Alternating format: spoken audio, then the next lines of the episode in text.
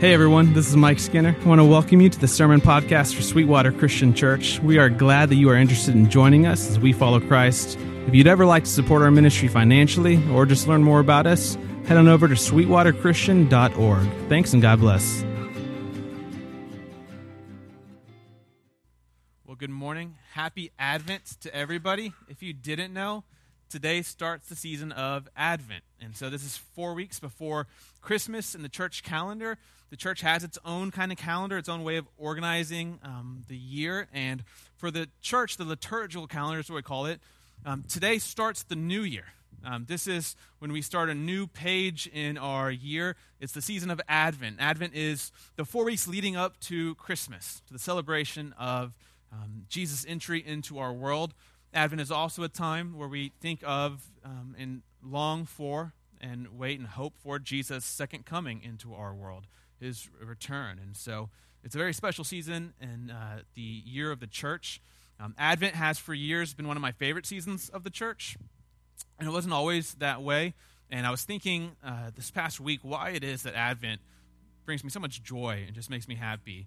And I think one of the reasons is because I find it very profound that the church begins its year not with a spectacular moment or a grand event or a huge celebration, but with a time of waiting, with a time of looking forward, with a time of preparation. Um, in fact, in church history, there have been some who've, who've suggested perhaps it'd be better to start the liturgical year at Easter, to start it with the resurrection of Jesus and then move from there. And yet the church has always said, no, let's start with Advent. Let's start with the people who are um, preparing themselves, who are looking forward, um, who are in this, this faithful posture that Advent invites us into. And so the season of Advent gives us four themes to think on each of the four weeks leading up to the celebration of um, the birth of Jesus. And so this morning I want us to dwell on what it means for you and I as God's people to have hope. What the type of hope we have been given um, in Advent is and how that works and plays out in our lives. So if you have a Bible, open up with me to the book of First Peter. First Peter will be our, our journey into this discussion on hope this morning. Um, we'll be in chapter 1. If you are looking at a hardback in front of you, First Peter is toward the end of your New Testament. Um, you'll be on page 1014, I believe, um, First Peter chapter 1. First Peter said something very interesting about hope that I want to explore this morning um, with you all as we begin this season towards the celebration of Christmas. And there's lots of reasons I might like Advent. I've been in education for a while, so this is the season where you can like feel the end, right, of that first semester. Um, I've always enjoyed New Year's, even since I was a kid. So I think when I learned that this was the new year for Christians, there's always some like fascination to that. Why? What is it about that? Um, and so uh, I just love the season of Advent, and I'm glad to be here with you this morning. So, First Peter, let's read together um, from chapter 1, verse 3 through verse 9. Verse 3 reads like this Blessed be the God and Father of our Lord Jesus Christ. According to his great mercy, he has caused us to be born again to a living hope through the resurrection of Jesus Christ from the dead, to an inheritance that is imperishable, undefiled, unfading kept in heaven for you, who, by God's power, are being guarded through faith for salvation, ready to be revealed in the last time. In this you rejoice, though now for a little while, if necessary, you have been grieved by various trials, so that the tested genuineness of your faith, more precious than gold, though it is refined by the fire, may be found to result in praise and glory and honor at the revelation of Jesus Christ. Verse 8 Though you have not seen him, you love him. And though you do not now see him, you believe in him, and rejoice with joy that is inexpressible and filled with glory, obtaining the outcome of your faith, the salvation of your souls. As Peter begins this letter here, um, he um, gives thanks to God for what has occurred in the world and what has occurred in the hearts of believers that he's writing to and that you and I are experiencing today as believers. And he gives thanks for, in particular, at the very beginning here, uh, uh, being born again, this new life that has come into the hearts and, and minds of people who found faith in Christ. And this new life, this born again, we're told, um, gets us into, invites us into, we're born into what he calls a living hope. a living hope through the resurrection of Jesus Christ. So he says, through the resurrection of Jesus, this is the means, this is how it happened. God in Christ, defeating death, creates a group of people who now enjoy what he calls this living hope. And it's this living hope that, as he continues, will get them through the various trials that they'll face in life. It's this living hope that will allow them to look forward to and be ready for what he calls the revelation of Jesus Christ, the unveiling of Jesus Christ. Indeed, Advent is about this revelation. Advent, the word, just means um, to, to come, to appear.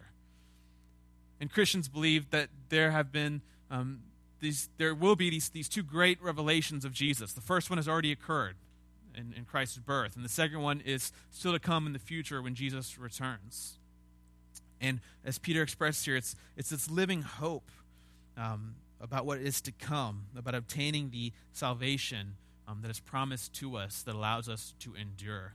Um, the question I'd like to ask this morning is, is what is this living hope? What does it mean, and, and how does it look and work in our lives? Um, we might begin by asking what a dead hope might be. What, would be the opposite of a, a, living hope that we're born into? Um, a dead hope um, reminds me of, um, it brings to mind something that is inactive, something that, that doesn't move, that doesn't progress, that doesn't um, push forward. Um, I, I think of the book of James where he talks about a faith that's dead. He says, A faith that works is dead. If, if your faith hasn't pushed you forward, if your faith bears no fruit, then he says it's, it's not really there.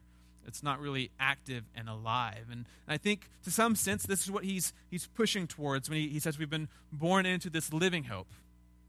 Christians have been given, you and I have been given, a hope that is alive in us, a hope that is supposed to move us, a hope that is supposed to, to push us, a hope that is supposed to form us. Humanity, by nature, just as a, a, a species, are people of hope. We're people who have been given longings and desires, and who, from the very beginning, hold out hope that one day those desires and longings will be fulfilled. In various ways, at various times, and through various means. But in each one of us, and, and I would say I think this is pretty constant, it's pretty universal throughout humanity, there remains in us, to some degree, some very deep longing or desire for love and for joy and for peace, for meaning and satisfaction. And it's not just Christians who hold out hope for these things, but it is Christians who, Peter says, have a, a living hope.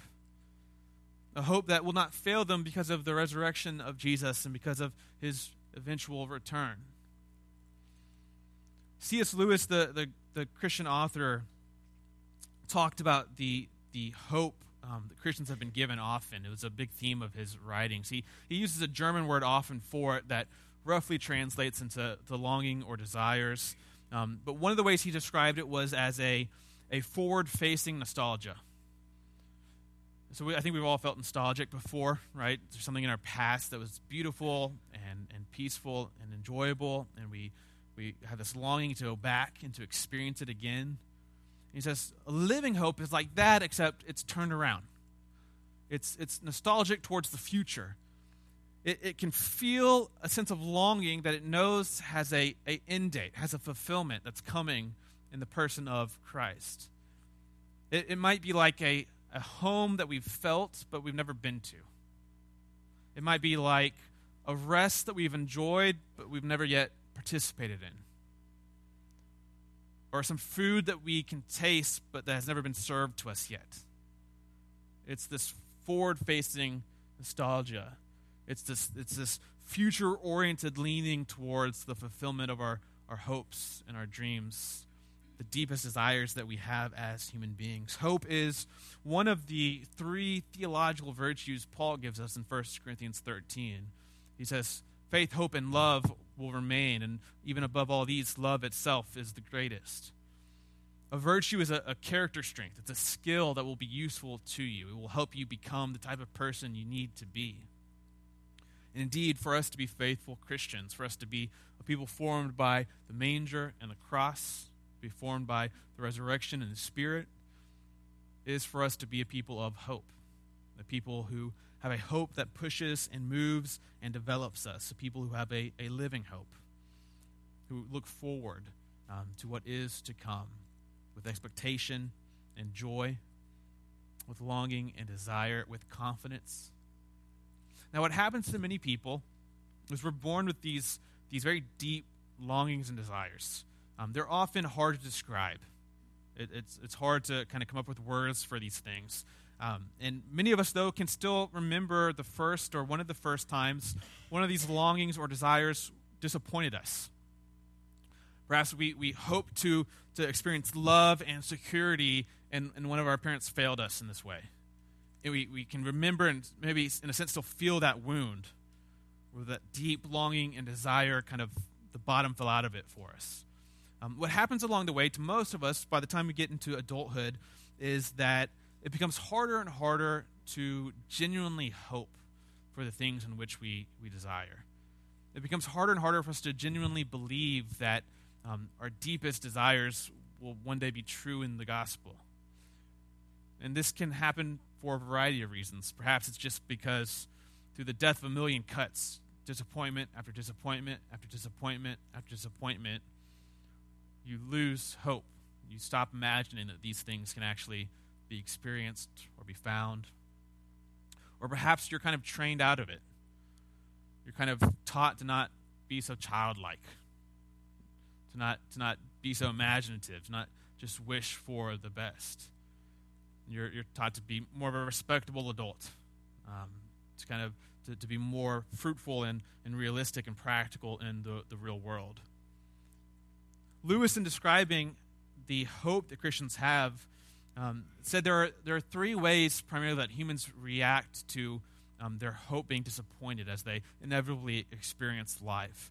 And two of these ways he thinks are wrong, and one of them is, is correct. And I want to go through the, the three reactions he has this morning with you and maybe wonder in our own hearts and in our own lives um, what reactions we've experienced or we have um, participated in. He says, one of the first ways that people react to a desire or a longing that's unfulfilled is that they, he calls it the fool's way. So you can probably tell this is not his recommended way, okay? It says this is how the fool reacts. They put the blame on the things themselves that failed them. So it's like this there's a desire for love and for peace and for joy, and that infant really is desiring those things right now. Need some soothing. There's this desire, and, and so we, we turn to a relationship, and then we don't find it there. Or we turn to money, and we, we don't find it there.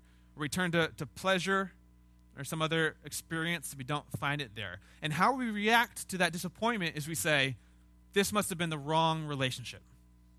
This was not enough or the right amount or the right kind of wealth. This was not the right holiday or vacation or experience for me. So we, we just jump from thing to thing to thing. So this is the person who is, is on their seventh marriage and complaining about their spouse.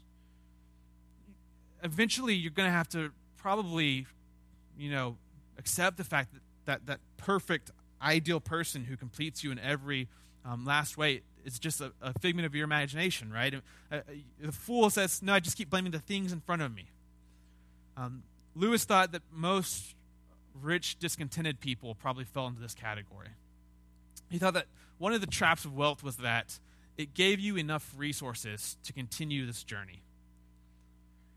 That those without as much wealth perhaps are forced to reconcile this fact before those who have unlimited resources who can actually hop around from island to island to island, hoping that the next one they'll find what they've been, they've been looking for. The fool's way is to, to continually just blame that which they've tried and, and to look for it in something else. It's always seeking the real thing, and it's always disappointed. I think you and I can, can relate to that. The second way that Lewis says some people react, he calls it the way of the sensible man. To Lewis, this way is preferable to the first, and it would be the best reaction if it weren't for the Christian hope, if it weren't for the gospel. He says the way of the sensible man is the person who, in a sense, grows up. They decide that the, the most uninhibited desires and longings they have as human beings are, in a sense, unrealistic. They're never to be fulfilled. And so they, they settle down. They kind of repress their expectations. They become more of a realist.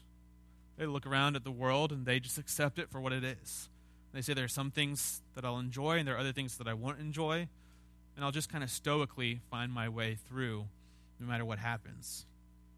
He thought that the, the sensible man um, is a, a person who's often happier than the first person.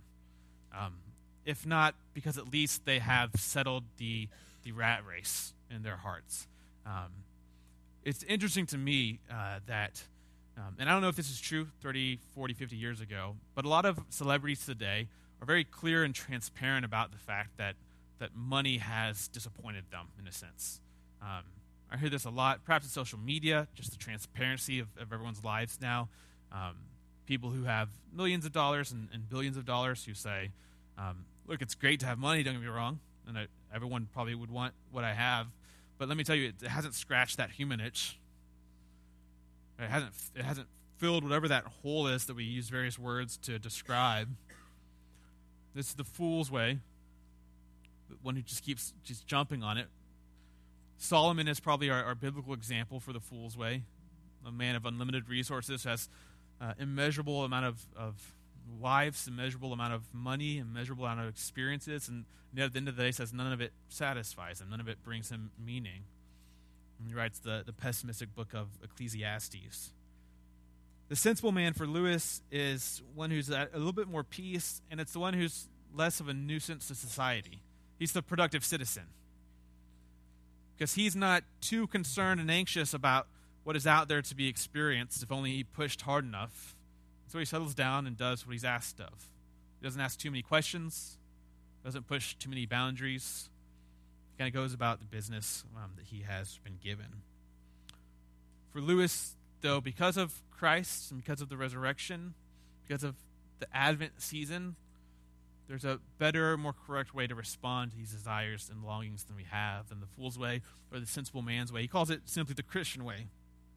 And he has some very famous quotes you might be familiar with that fall under this, this category of response. He says, Christians say, in the Christian way, Christians say that Creatures are never born with desires unless the satisfaction for those desires exist. And so he gives some examples. Babies are born wanting food, and that food exists. There's something there to meet that appetite. Ducklings are born wanting to swim, and there's water out there for them to go and swim in. Aggies are born wanting to win football games, and that doesn't happen for them, but there are still championship titles out there for other people to experience. And so he says if, if we find ourselves having desires that aren't fulfilled in the world around us, it should indicate to us not that we just haven't tried enough things in front of us, and not that those things don't exist, but perhaps they don't exist in what's right in front of us that perhaps there's somewhere else where those longings are fulfilled. There's something transcendent about what we seek and desire for as humans that's found in, in God and God alone, that's found in the hope for heaven, the inheritance that is coming for us. And for Lewis, he said, if this is the case, if it's the case that the greatest longings and desires that we have as, as human beings is fulfilled in Christ, then two things must be true for Christians. First, we must be grateful for the gifts we have right now. He says we shouldn't, in, in hoping for the fulfillment of our, our hope, ignore all the good around us. We shouldn't pretend it's not good or not enjoyable. We should be, be grateful. But he says we should also never mistake the earthly blessings we have now for the real thing.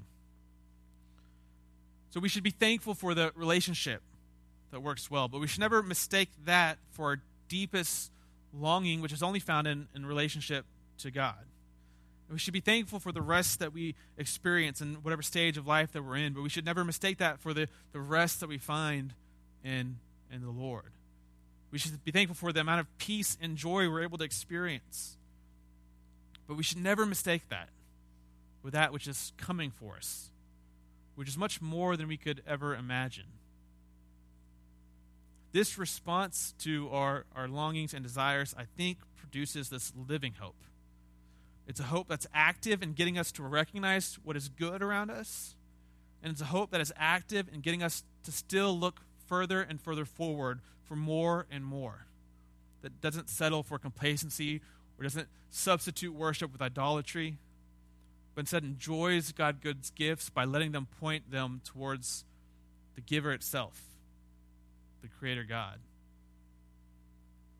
In this sense, this longing or desire, this forward facing nostalgia, is the opposite of um, the good old times. In, in many ways, I think nostalgia itself is a kind of a poison to hope. It's kind of a, a, a weed killer to the, to the growth of hope. Um, and what I mean by that is if you're always looking back at a, a, relationship or at a time in your life or experience in your life, then it's hard to, to remain faithful and focus in the present. And it's even more hard to, to cultivate hope in the future. Um, hopelessness arises much quicker in the person who is stuck in the past than the person who's just lost in the present. Um, I think we all have these these moments in our lives that we look back on with fondness and with joy, and we think, "Man, those those days were just great. It was just a great great time in my life, a great great experience that I had."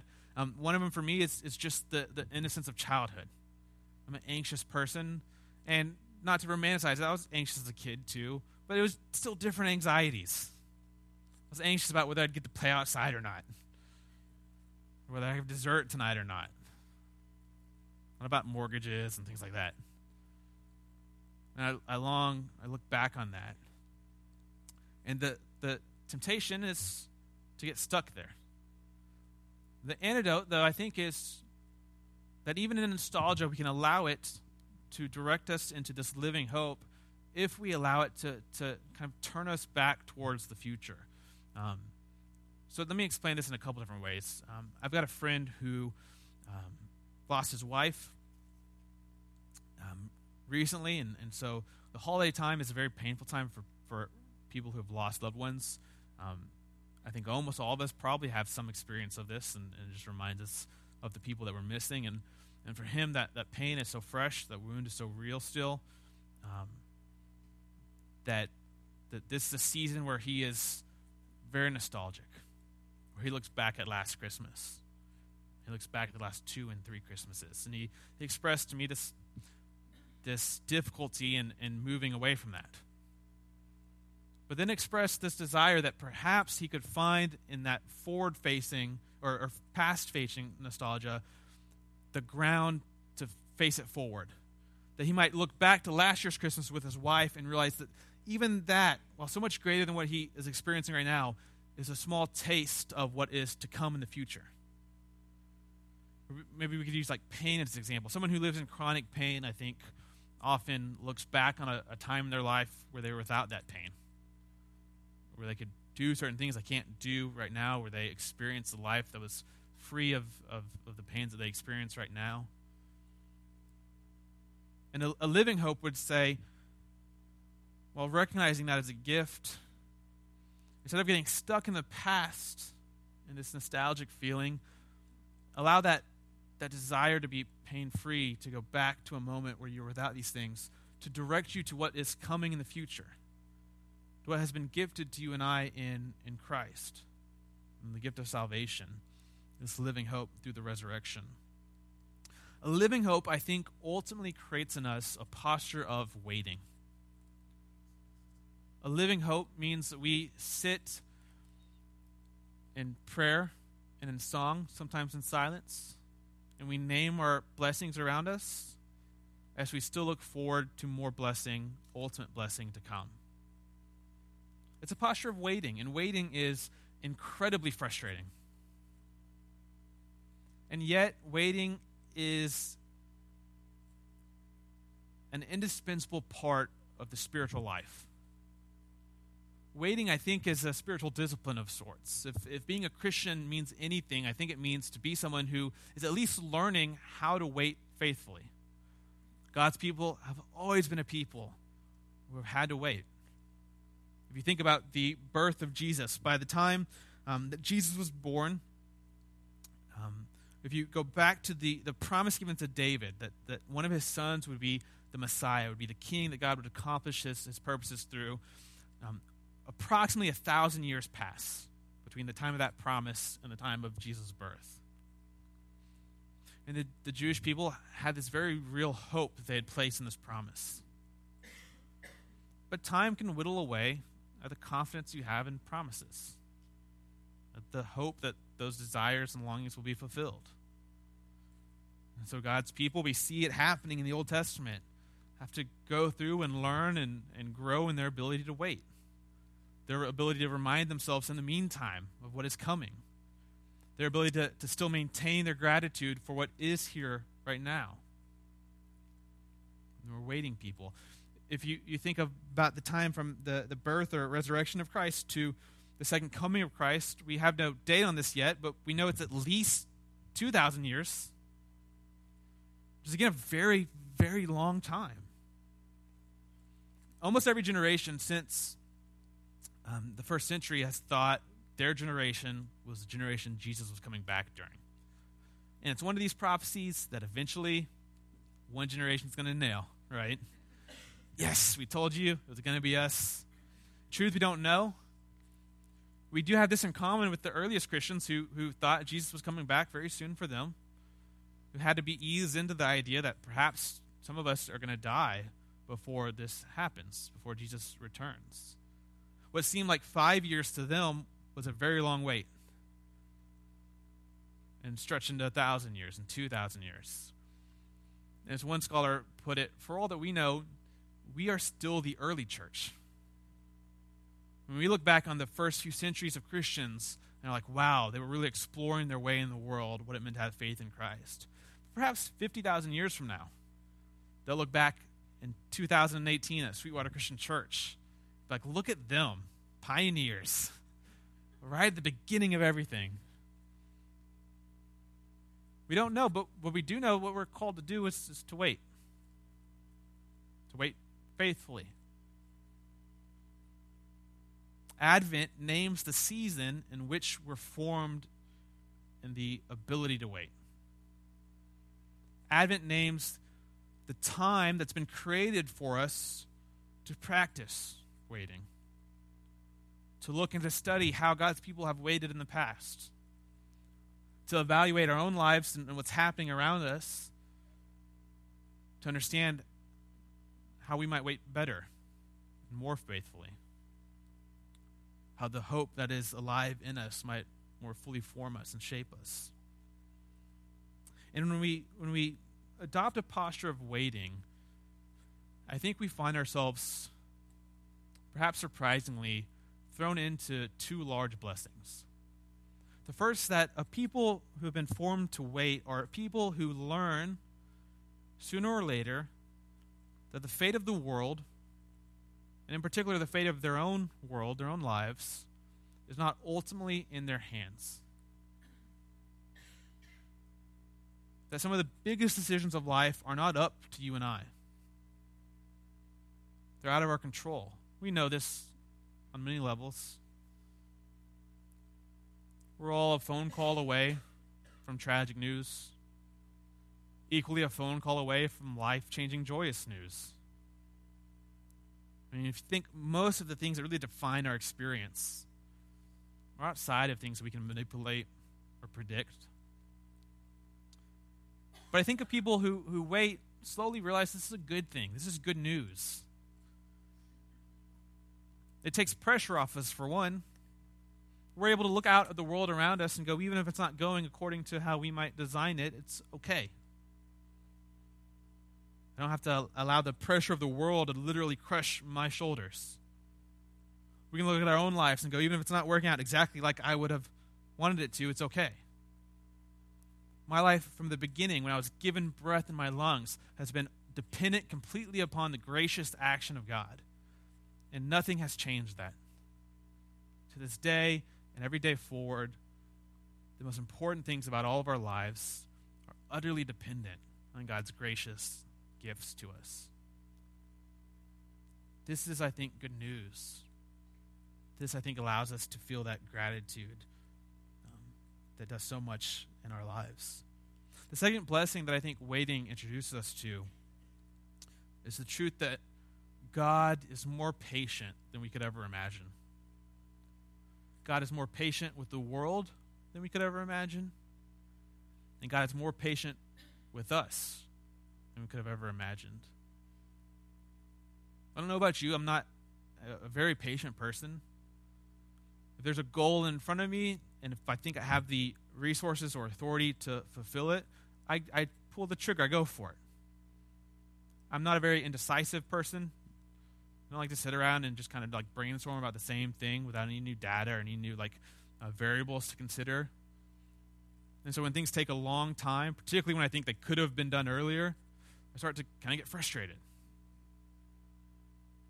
And again, we look out at the world, at least I do, and I go, there's some things maybe we could be doing a lot better. I don't know why it's taking so long.